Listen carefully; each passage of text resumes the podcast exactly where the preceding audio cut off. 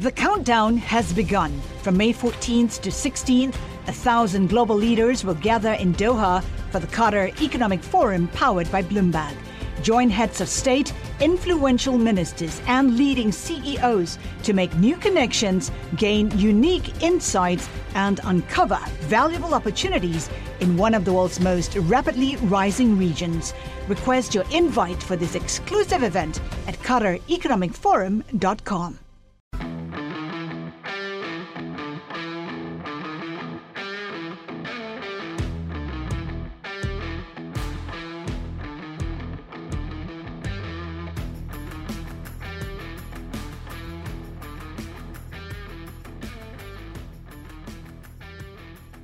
Welcome to Chopping It Up.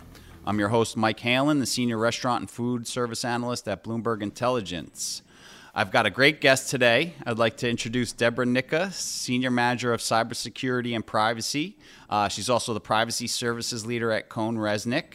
And she's also been named Top twenty-five Women in Food Service and Hospitality. Thanks for doing this, Deborah. Thank you so much for having me on. Excited. Yeah, this is, uh, this is cool because this is a topic that's, you know, become increasingly important. Uh, you know, I'm old enough to remember when investors didn't really care so much. Uh, you know, I, I remember trading stocks in the early two thousands and Target or Walmart, and somebody would have a security be- breach and, you know, the, the stock would trade down for about five minutes and then it would go back higher than when it was trading prior to the news. Oh, yeah. And uh, it was just kind of, people thought it was a, a cost of doing business, but things have changed a lot Uh, over the last two decades. Yeah, I mean, you know, it, it's we're, we're not living in that world anymore. Unfortunately, we live in in an economy where a, a breach is no longer a blip on the radar. Um, a, a cybersecurity or privacy incident is, you know, tip of the iceberg, and everything that comes, you know, under under the water that you don't see um, is, you know, loss of investor confidence, loss of consumer confidence. Um, and it really is is not a fun place to be, having to crawl back up um, and, and refresh your, your, your brand image and capability. Um, yeah, that's great. And so can you, I guess before we, we really dig in here, can you please tell the listeners a little bit about your background and the cybersecurity practice at Cohn Reznick? Yeah, so I am I am a, uh, a self, uh, you know, I'm a data geek. I am so excited about information, and, you know, spent the very early years of my career decades ago uh, wanting to be an academic librarian. I was I was really going down the path of, like, I want to sit in a crusty old library and just, like, go through archives and books all day, every day. Um, and living in New York City, you really quickly learn, like, that's not sustainable. Like, I could be a librarian and eat beans, or I could, like, take this knowledge that I've built up and figure out how to, you know, pivot. We love that word, pivot, right? Pivot into the corporate space. Um, and it was the earlier days of what today we know as big data, um, and really the the early start of companies figuring out, hey, we have all this information, and how do we use that information to make data-informed decisions, right? Gone are the days where an executive licked their finger and, like, put it up in the air and to figure out which way the wind was blowing on, on a deal, right? Um, so my career has really followed that data lifecycle, right? How do we collect information? How do we curate information? How do we uh, use information and, and flow it through our, our technology systems? How do we use that information to make data-informed um, data-informed decisions? And then, you know, ultimately after a, a, what I'll call a, a big brother moment uh, mid-career, I was like, hey, we, we've got to really do more about protecting the data, right? And, and protecting the people that are ultimately the ones that are impacted um, in that, you know, by that data. So four years ago, I mean, it started way earlier, but uh, four years ago, had the great privilege of coming over to Cohn Reznick, um, part of their cybersecurity, tech risk, and privacy practice. Um, and our, you know, our mission in market, if you will, is to help companies understand that cyber and privacy don't need to be scary. It, they don't need to be these unattainable, only technology-driven capabilities. But how do you use cybersecurity programs? How do you use competency around privacy, compliance, and management to actually drive value in your business, right? So if it's a transaction, right, how are you preparing your company to make sure you're getting great valuation? How do you make sure that you're prepared to answer the hard questions of Of, of the underwriters, of how are your systems and how are your data secure? Um, how are you running your business? How are you growing your business? How are you sustaining that growth? Cyber and privacy are front and center to that equation. Uh, but before we, we go any further, I think it's um, one of the places I really like to start in chatting about this is what is cybersecurity? What is privacy? Because when we say cybersecurity, I can guarantee you half of our audience is going to think of a hacker sitting in a room somewhere at night, trug- chugging Red Bulls in a dark hoodie, right? Ha- trying to crack code. Um, and it's not that. Um, cybersecurity, the, there, there are three main tenets of cybersecurity that we call the C I A triad. Confidentiality. So information in your ecosystem is being maintained in a confidential manner.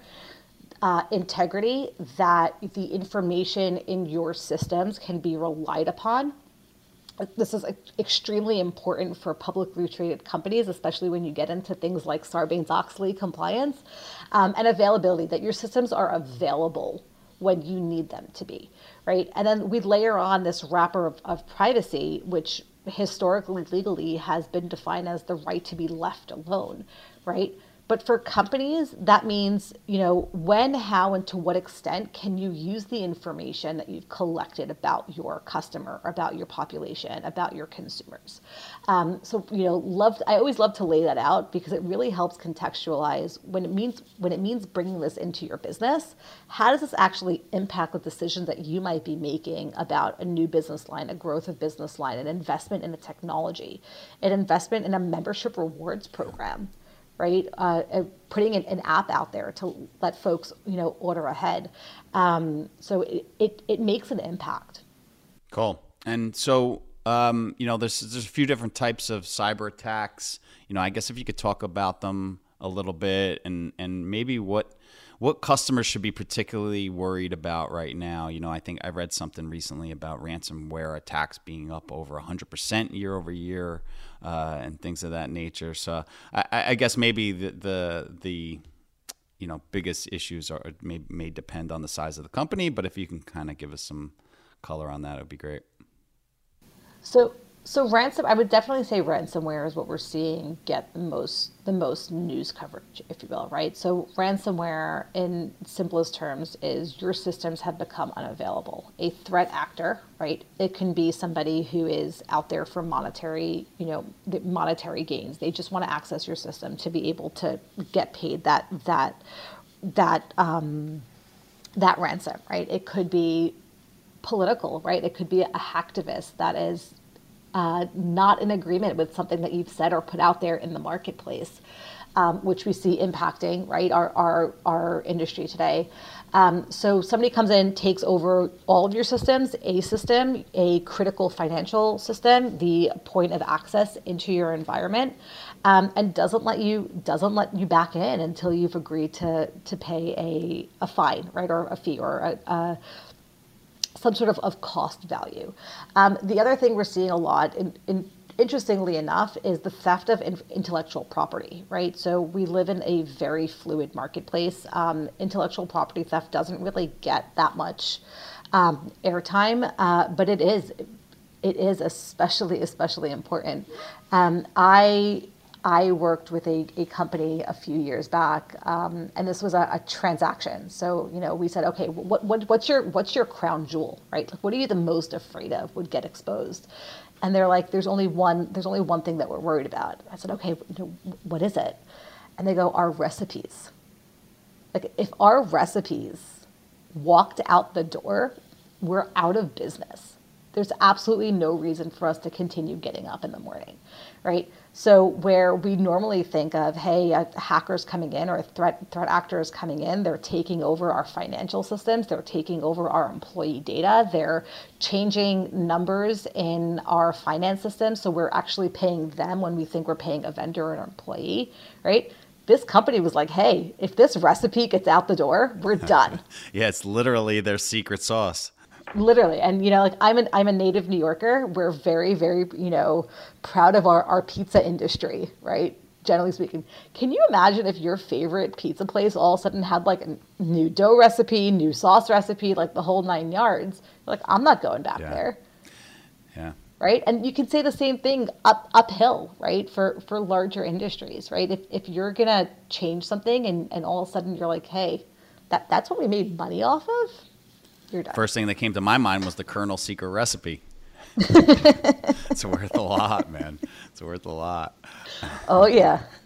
um, so in addition to restaurant companies, uh, are there, what other types of clients are yep. seeking your help? Um, other industries, um, other verticals, who's who's seeking your help? Yep. So, so where our team very proudly is industry agnostic. Um, what I focus on day in, day out is what I'll call the hospitality adjacent companies, right?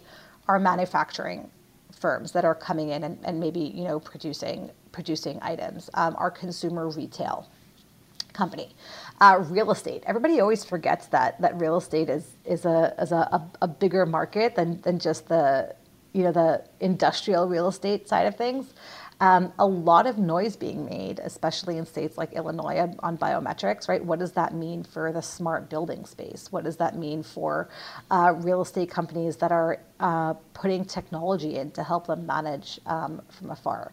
Um, technology companies, a lot of noise today, right? We saw um, Apple and, and, and the Google Play Store uh, start putting uh, controls in place around what kind of applications, security posture, hygiene, privacy posture, and hygiene can be put out there. Um, and then, of course, you know, we, we can't ever forget that the, the financial services industry uh, spent a, a good amount of time there doing cyber privacy diligence um, in support of, of transactions, right? So what is a, a potential companies, potential uh, acquisition uh, look like from a, a cybersecurity lens, right? What kind of risk uh, is present in their environment? What does that look like for uh, the the you know let's call it private equity company that, that's that's going out and buying them, right? The the risk comes with it. Uh, how does that impact uh, reps and warranties insurance? How does that impact uh, money that that may be set aside in escrow uh, to cover potential potential liability or obligations, uh, you know, especially in consumer and hospitality, they're very uh, they're very people-centric industries, right? Um, nobody wants to be the company that bought the other company and all of a sudden to find out that, hey, there was a breach of a million records of personal information and we're doing business in California. And all of a sudden you're you're running afoul of, of the A G's office in California with C C P A and C P R A, right? Um, there's a lot there's a, a lot of contentious conversations that are happening of what is the obligation of covering that risk in the transaction. Okay, cool. Um, and so, you know, are you seeing, you know, in the research that consumers are significantly changing their be- behavior following cyber attacks? And I guess how's how's that changed over the last decade or so? Yeah, really, really good question. So the greatest shift that we've seen is an upfront conscientiousness by the consumer. Who am I getting into business with? You know, what are they doing with my information? Is this brand doing right by me as a consumer? Um, a lot of, we all remember the the days of, of the, the Target breach, right? And, and most forget that Target was breached because of their H V A C system. Right, it wasn't that Target went out and willingly did something that was running afoul of their of their customers. Um, and big Target fan here. This is not this is not a knock on Target, right? This is the reality of the world that we live in. Um, and you know, the response was, okay, well, Target was required, right, to go out and get credit monitoring service for for their customers. Most people still think that it was Target's goodwill that they went out and got credit service monitoring for their customers. That's not the case. They were required to do it, right? But today, we very much still see this conscientiousness by consumers to say, you know what, I'm not going to opt in. I'm not going to download an app that is knowingly using my information. We're seeing a lot of it now, right, with, with the way that there's this conscientiousness of how is big tech using our information? How are, how are they monetizing my information for their own, um, their own purposes? In a, a, a post Roe v. Wade world, right, there was a lot of, a lot of light that was suddenly shown on, well, there are all these these apps that help women um, and what are their practices around cybersecurity? How might my information be compromised there?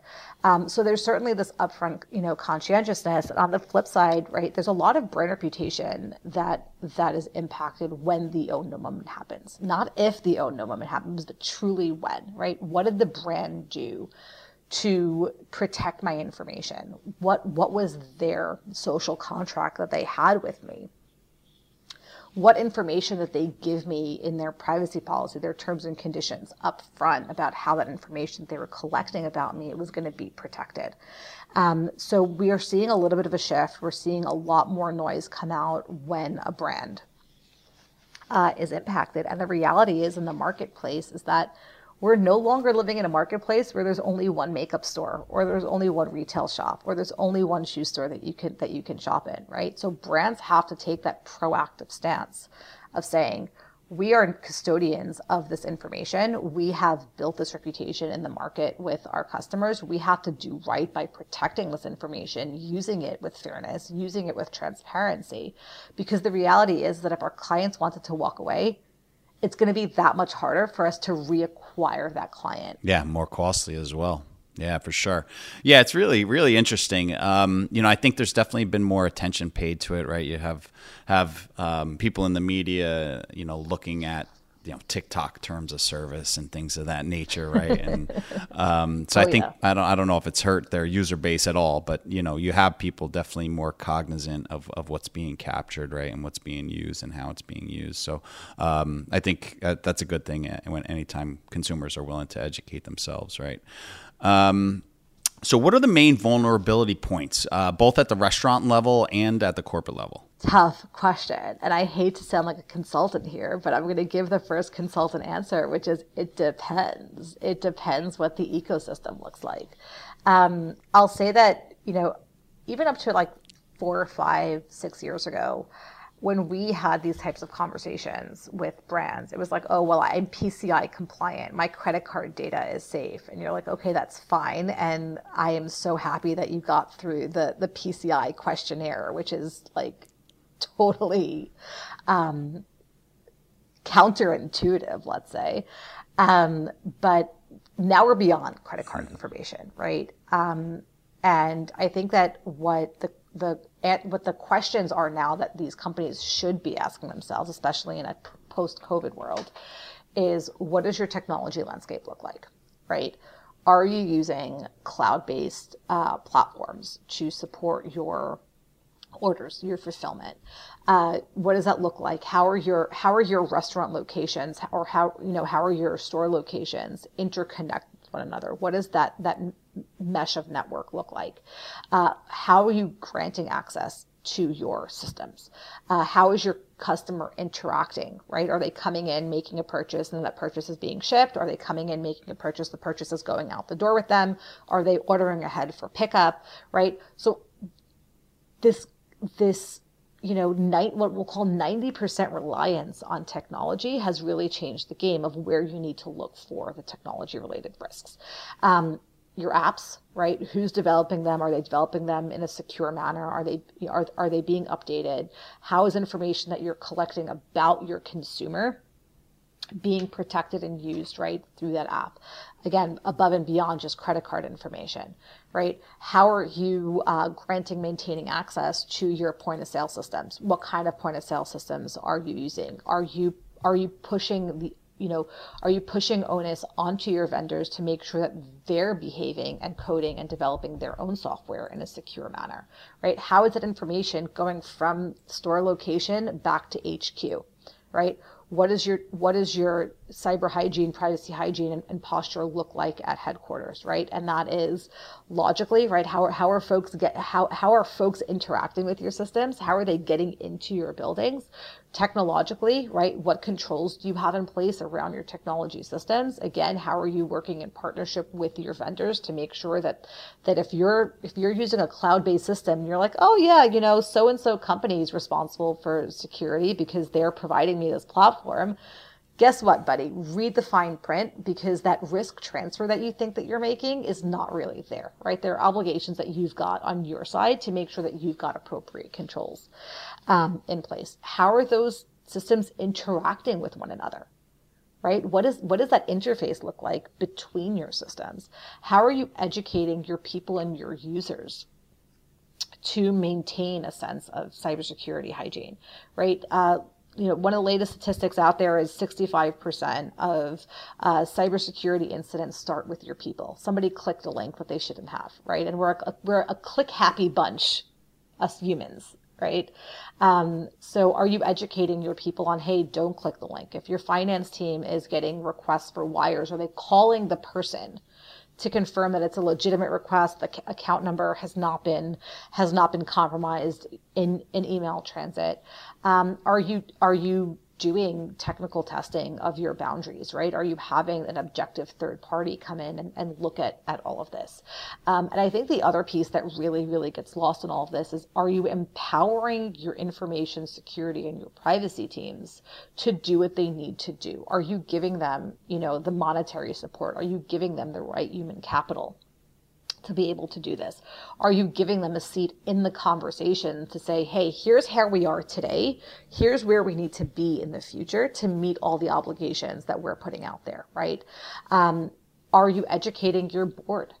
Um, again, uh, you know, the S E C has proposed proposed rules out there for, for publicly traded companies that, you know, in the future, should these rules pass, you're going to have to have board educated members, right? Really be aware of what, what does cybersecurity mean, right? And, and you've got to be able to train your board on what cybersecurity risk looks like for the company. Um, so I think where we talk about, you know, what is the vulnerability to a brand, what, you know, you've also got to really weigh what the impact is going to be, right? You could have, let's say, a single location Wi-Fi go down. It stinks, right? It could be malicious intent behind that. It could just be the fact that it's Wi-Fi and it's not always going to be friendly, right? But what if your critical application goes down? What if your C R M goes down? What if your order payment system goes down, right? And it is a threat actor. You know, what does it mean for your business to be out of, you know, out of technology service for four hours, for eight hours, for three weeks? How many dollars are not coming in the door because of that, right? So you've really got to understand, what are your crown jewel systems? What technology do you need to keep safe? And what, what investment are you willing to make as a company to make sure they stay safe? Yeah, that's great. And, uh, you know, what I found when I was doing a little bit of legwork before we spoke, uh, that was interesting was like how much they spoke about, uh, employees and, and, and protecting employee data, right? 'Cause I, I've just been thinking about, Uh, you're thinking about it at the at the consumer level, right? And the credit card data and the loyalty data and and all that kind of stuff. But but obviously securing employee data is important too, right? So with, without naming names of brands, because I, I feel for the brands, irrelevant of size of these companies, I feel for the brands that are, are dealing with this. Uh, the state of Illinois gifted us some new laws around bio um, biometric information. Right? So I think you're spot on. When companies think about data, we're always thinking about consumer. We really also need to include employees in that. And the reason I bring it up is because um, it is not unmanageable. Again, speaking in broad strokes here, I don't want to throw any any companies under under the bus on this, right? Um, when we think about employees, I'll give you this scenario. An employee walks in the door. You're using, you know, upper right quadrant technology for your employee timekeeping systems, and your employee comes in, they scan their thumbprint, they've clocked in, they work the shift, scan back out, end of day, right? Um, how are you protecting that information? Are you, did you give disclosure to your employees that you're going to be using their biometric information to do this? How are you maintaining the security of that information that you're collecting? How are you maintaining Um, information about your employee and their uh, their healthcare status, right? Especially if, if in the, the restaurant industry world, right? If if there's um, a health matter that, that's that's being investigated related to an employee. So there are all these laws that are very specific to employee data. I am not an attorney. I don't want to ever be a labor attorney. I give that I give that that group of specialists great great respect, right? But what are you doing, and do you understand the the complex environment that you that you're operating in? about that information, right? Uh, you know, Illinois, California, um, you know, there are states that are, are really making it easy for businesses to operate, and there are states that make it a little bit tougher, and you've got to really do the work to understand what are our obligations. Um, and a lot of it really comes down to how are you informing your employees about this, right? What does that look like to inform your employees? Here's the information we've, we've collected about you. Here's how that information is being used. Here's where that information is stored. Here's how it might be shared. Um, because it's not just, you know, the yesteryear of, oh, we're collecting employee information so we can send it to our, our, you know, the company that does our health insurance, right? Now, all of a sudden you're saying, okay, we're, we're collecting really sensitive information about an employee, and maybe we're using A I to to decide, hey, this person works this shift and that person works that shift because of, of X Y Z capability. Um, but there are inherent biases to a lot of this um, that I think that our industry, well, the technology industry at least, is still fleshing out. Um, but I will say we're seeing a lot creeping up, um, especially in Illinois, of what does it mean to use employee information um, appropriately, even if it's for legitimate business practice. Um, and, you know, where can companies start getting in trouble? And you mentioned uh, the employee data being upper right quadrant data. I'm not familiar with the quadrants. I can kind of maybe back into a guess there. But if you could kind of talk about the quadrants a little bit, talk about what the upper right quadrant means uh, for, for yeah. you know, uh, you know, us laymen. So oftentimes when I talk with businesses and we start having conversations of, hey, we're finally out of COVID, right? We're finally back to a world where we can make technology investment.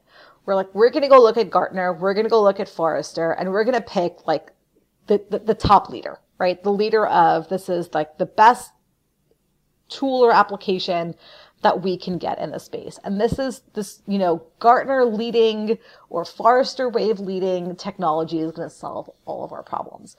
You know, I'll context, I'll, I'll contextualize this by saying Gartner and Forrester are great resources for information, right? They, they're fantastic. I use them mm. quite a bit. Um, but you've got to then say, okay, we're making this investment in technology. We're going with, you know, this, this, this, um, H R information system, right? But what does that mean for your business? You're making this gigantic investment. These, these tools, technologies, applications are not cheap, right? How are you then deploying that in your environment? A, what technology risk are you introducing to your environment by doing this? B, how are you setting appropriate controls of who's got access to what information? Is it, is it commensurate with the job that they're doing, right? See, how are you giving people appropriate disclosure about what information you're storing about them, right? How are you integrating these systems with other uh, technologies that are that are in your environment? And I think the big one, which is which is let's call it in a, uh, the one of the largest emerging issues in cyber and privacy, is what kind of onus are you taking on because of this third party? Right? You got, you went out, you spent half a million bucks on a system that is, oh, but it's great. It's a SaaS solution and we don't need to have a server farm anywhere supporting it. And this vendor is going to do all this maintenance and they're going to support it for us. And we don't need to worry about like backing it up or disaster recovery or, you know, U X and U I updates. It's fantastic, right? But somewhere there's a paragraph in your contract that could say, hey, we reserve the right to use this data that you're uploading as we see fit, right? What kind of exposure did you just introduce to your business because of this third party, right? Alternatively, right, on, on the extreme opposite side of the example, we'll get cases where the company's like, look, we we just need something. I Googled, first ad that came up, we went, we went with them. And oh, by the way, we got like the first year free. You get what you pay for, I guess, right? And it's great, right? And then very similarly, like, you know, you're like, okay, look, we'll, we'll review the contract for you from a, a cyber or privacy perspective. And the contract's two pages. Wow. Right? And a full page of it says, by the way, you got this free year because you're giving us access to use your information, turn around and sell it to another customer.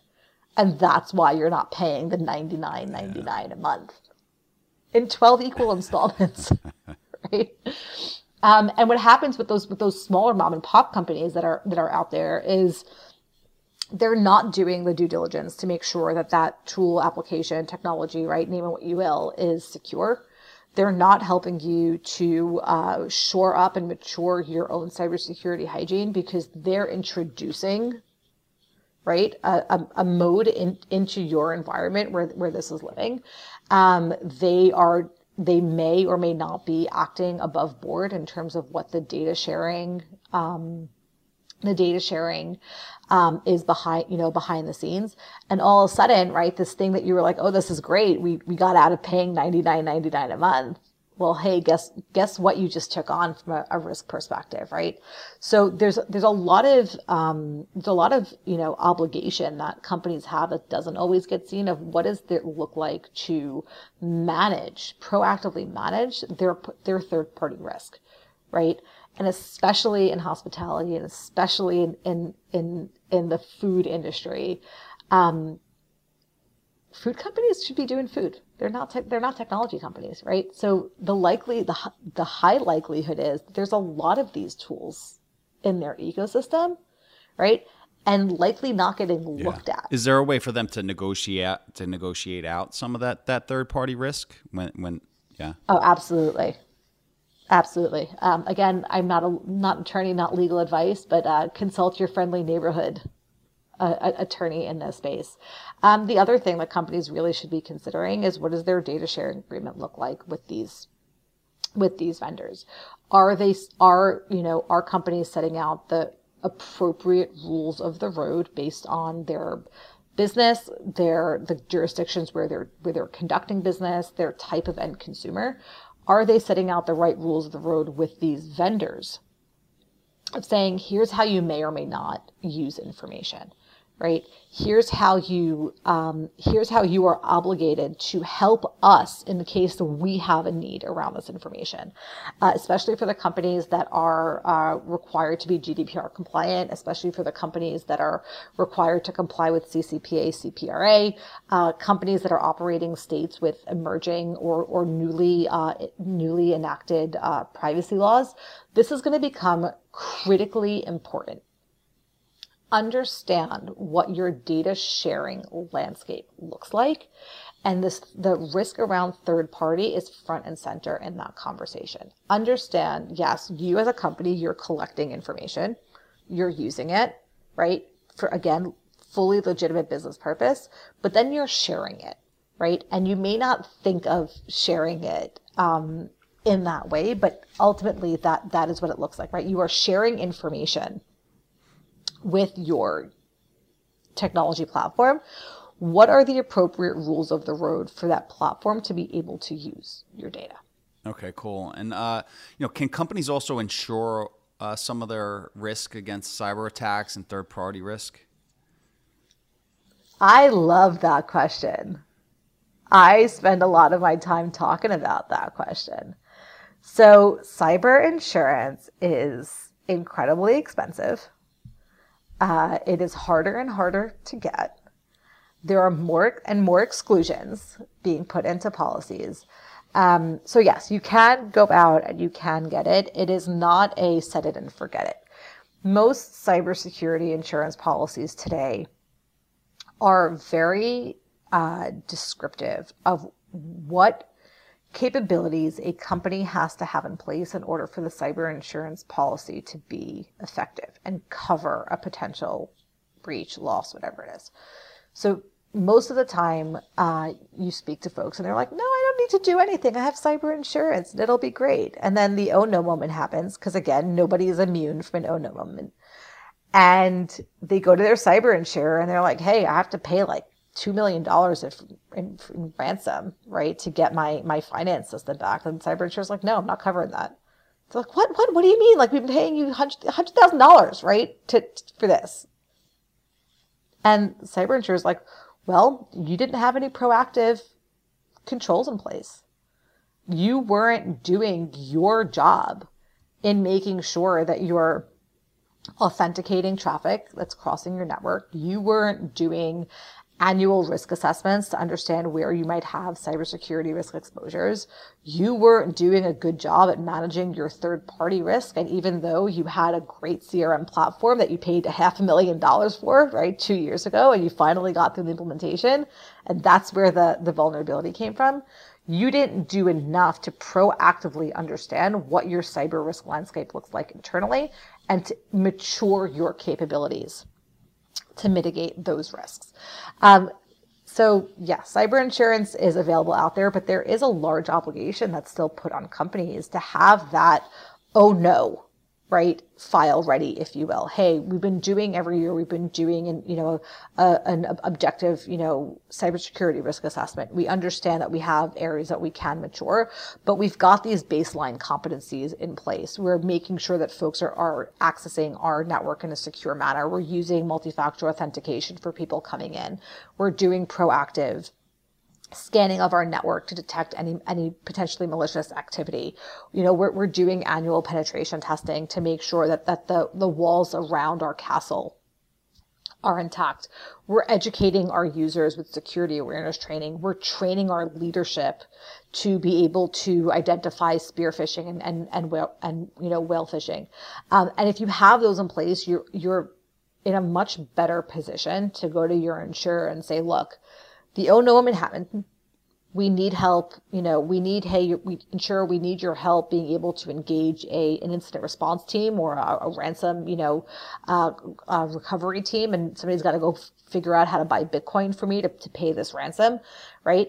But we did everything that we were supposed to do, and the oh no, it still happened. And in those cases, um, the insurers are looking, you know, it. It's a more favorable outcome for the most part. Now, that's not written in stone. Uh, there are some insurers that are, are better than others. I'm, I will not name names here, right? Um, but but that's really where we try to help folks understand. You could have a great cyber insurance policy. That doesn't mean that you're fully protected. Okay, cool. Cool. Yeah, and I guess uh, in terms of the, the insurers you, you uh, recommend, I guess we have to pay for that. Uh. uh. You can, you, we we can we can have a, a one-on-one, a lovely one-on-one chat on, on you know what, what that space looks like, but I'll I'll refrain from uh, publicizing too Fair widely enough.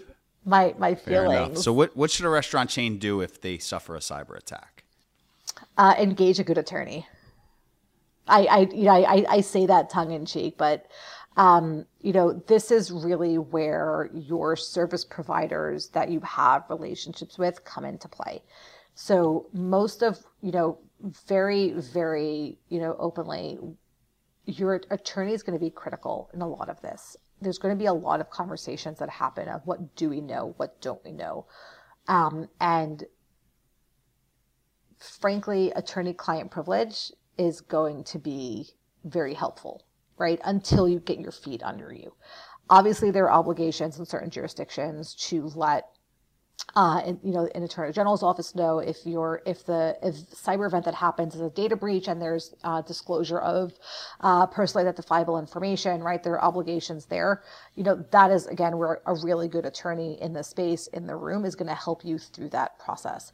Uh, your cyber insurer, if you've got cyber insurance in place, will be. Uh, dramatically and drastically helpful in terms of getting boots on the ground um, to help you get, you know, systems back, to help you understand how, how um, you know, what is the breadth and depth of this cybersecurity incident to your environment. Um, you know, if it's, if it's an internal, you know, insider threat, it's a, you know, totally different game. You're getting departments like H R involved. But leading up to this, you know, the, the cyber incident, the point of cyber incident is not the time where you want to be figuring this out. You want to do a lot of this planning for the oh no moment before it actually happens. Um, so we always make the recommendations that on a regular basis, uh, you should be simulating, right? Even if it's a, a tabletop event, you should be simulating these discussions. Sit folks in a room, and that includes your C E O, that includes your investor relations, that includes your, your legal team, that includes, you know, I T, if your insurer is proactive, your, you know, your cyber and insurer, and talk through, hey, here's a scenario. How are we going to respond to this? how are we going to get to the other side of this moment? Because there is light at the end of the tunnel. At the end of the tunnel, a cyber event is not the end of your company, right? Um, so, you know, if, if you feel that there's capabilities in-house to lead that in-house, do it. Partner with a, a third party, right? And shameless plug for our team here, right? We do these regularly, right? We're sitting down with, with, with the board. We're sitting down with the, the incident response teams to say, how are you actually going to respond to this? What does this mean to be able to go out to the market and say, yes, we brand A B C, that is a publicly traded company in this many states. Here's what happened to us. Here's what we're doing to respond to it. Here's how to you as a consumer this may impact you. If there was a data breach, here's how your information, what types and, and how your information might have been um, exposed. But look at, you know, look at your partner landscape to help support that, that response. It should not happen in a silo. Um, and it certainly should not be, you know, that cyber event or the, you know, the, the privacy breach event should not be the point where you're figuring it out. Yeah. By then it's too late, right? Oh, yeah. All right. So how is cybersecurity impacting loyalty programs? And, and do you think privacy and data concerns are going to slow down the shift to one-to-one marketing? Yes. So here's here's kind of the, you know, what we talk about when it comes to, to loyalty programs. Loyalty programs are great. I and my myself will say that I love my loyalty programs. I love getting to know that my tenth pizza is free. And I'm not going to name the brand, but we all know, right? I, I love my tenth pizza. It's free, right? But the reality is to sign up for a loyalty program, you're giving them a lot of information about yourself. So let's first talk about from a consumer perspective, right? Weigh whether or not the loyalty program's really worth it, right? If this is an ongoing brand that you have an ongoing relationship with, yeah, maybe you want to say, okay, look, if I, you know, if I give my information, I get my, my, my tenth pizza free, I get twenty percent off my, my, my purchase of, you know, linens and whatever. Um, all right, totally get it.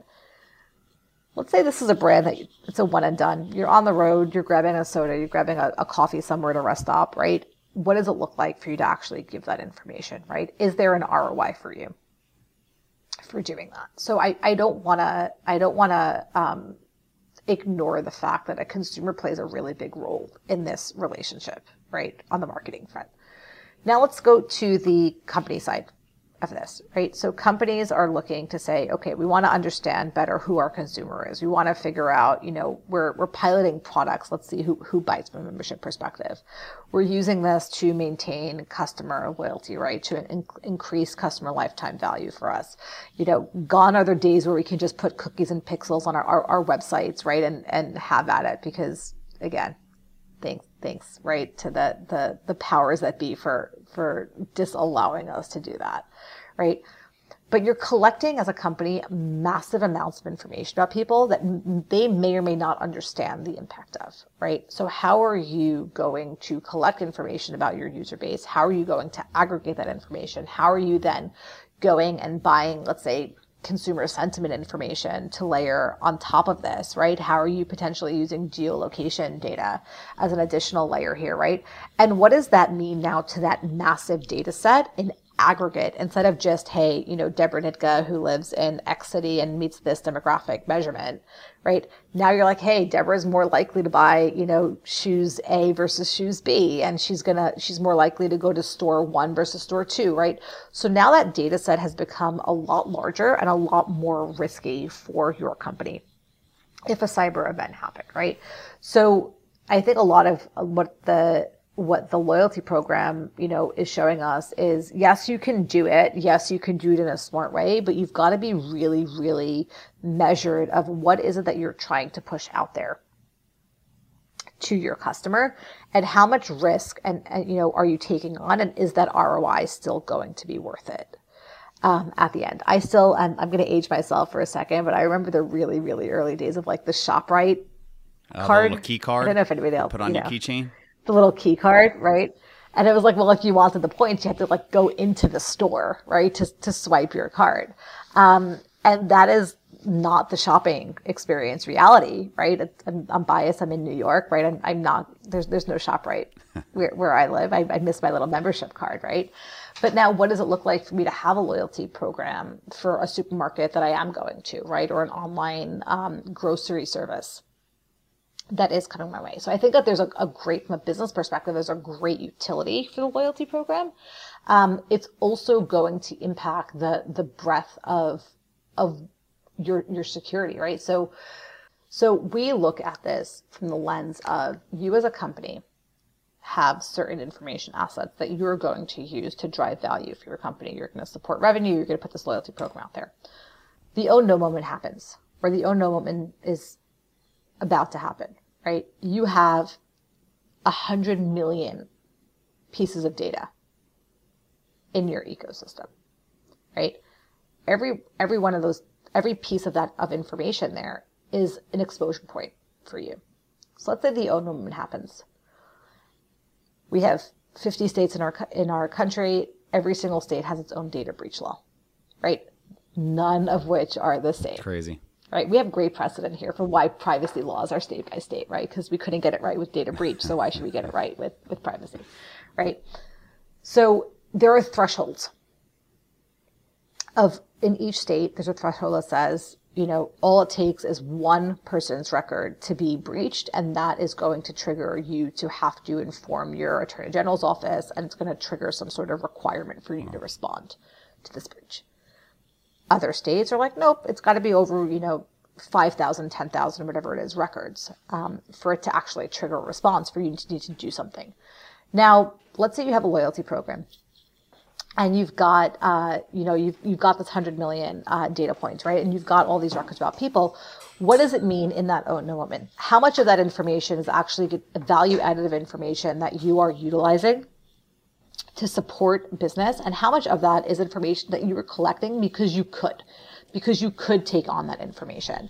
Um, and what does that mean in protecting it, right? Are there appropriate controls around it? Is there a, a locks on the treasure box of this treasure trove of information, right? Or is this information that ultimately exposed you to requirements and to cost of responding to a breach, and, you know, cost of responding to um, the impact of, of, you know, brand erosion in that own moment? That's great. Thanks. Um, and you have time for one more? I have time for one more. All right. Good stuff. So, uh, last question. Are uh, E S G investors placing a focus on cybersecurity? Are they focusing enough on cybersecurity? I'd imagine this is uh, probably a big part of the governance piece of E S G. Oh, yeah. So we're seeing a lot, a lot of conversations happening from an E S G lens on this. So cybersecurity, certainly from a governance lens, and then privacy from a, a, a social lens, right? So I'll say that that... for the most part, right, unless a fund is purely an E S G play, right, um, there are still, I would say, conversations that are emerging in this space, right? But there's a lens that says we have to report out, we are required to report out, out on our E S G activities. And we're going to use cybersecurity or privacy as a means to quantify E S G for us. So what we see a lot of the time is there's this focus on what does cybersecurity mean and how can cybersecurity hygiene be used to inform that governance metric? And from a privacy perspective, how are companies, you know, how are, are let's call it a, a portco, right, in this example, how is a portfolio company um, maintaining the, the privacy standards of, you know, of their, their consumer base, of their, of their data, Um, in order to really understand this social, the social contract aspect with their customers. So I think that there's a, there's a, a really, um, I, this is personal opinion, right? I, I think that, that we're going to see an increase in a, in a lot of these types of conversations. I think that as, uh, we see more proliferation of, you know, E S G based funds, we're going to see a lot more, um, traction in the conversation of, you know, the seat at the table that, that cyber and privacy, you know, have um, in that value-added creation. Very cool. Uh, that was awesome. I learned a lot. Um, is there uh, is there a best way, you know, an email you'd like to share, something like that, best way for our listeners uh, to get in touch with you if if, uh, if they have any questions? Yeah, absolutely. So always happy to chat and, and geek out about this. Uh, Deborah dot Nitka at cohn reznick dot com.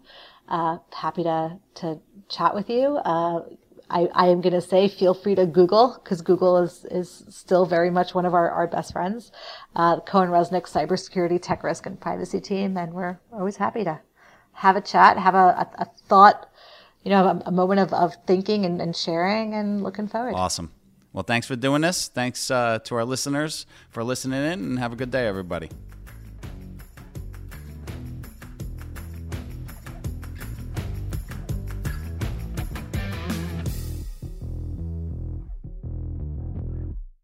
The countdown has begun. This May, a thousand global leaders will gather in Doha for the Qatar Economic Forum, powered by Bloomberg, held in conjunction with our official partners, the Qatar Ministry of Commerce and Industry and Media City Qatar, and premier sponsor Q N B. Join heads of state, influential ministers, and leading C E Os to make new connections and gain unique insights. Learn more at qatar economic forum dot com.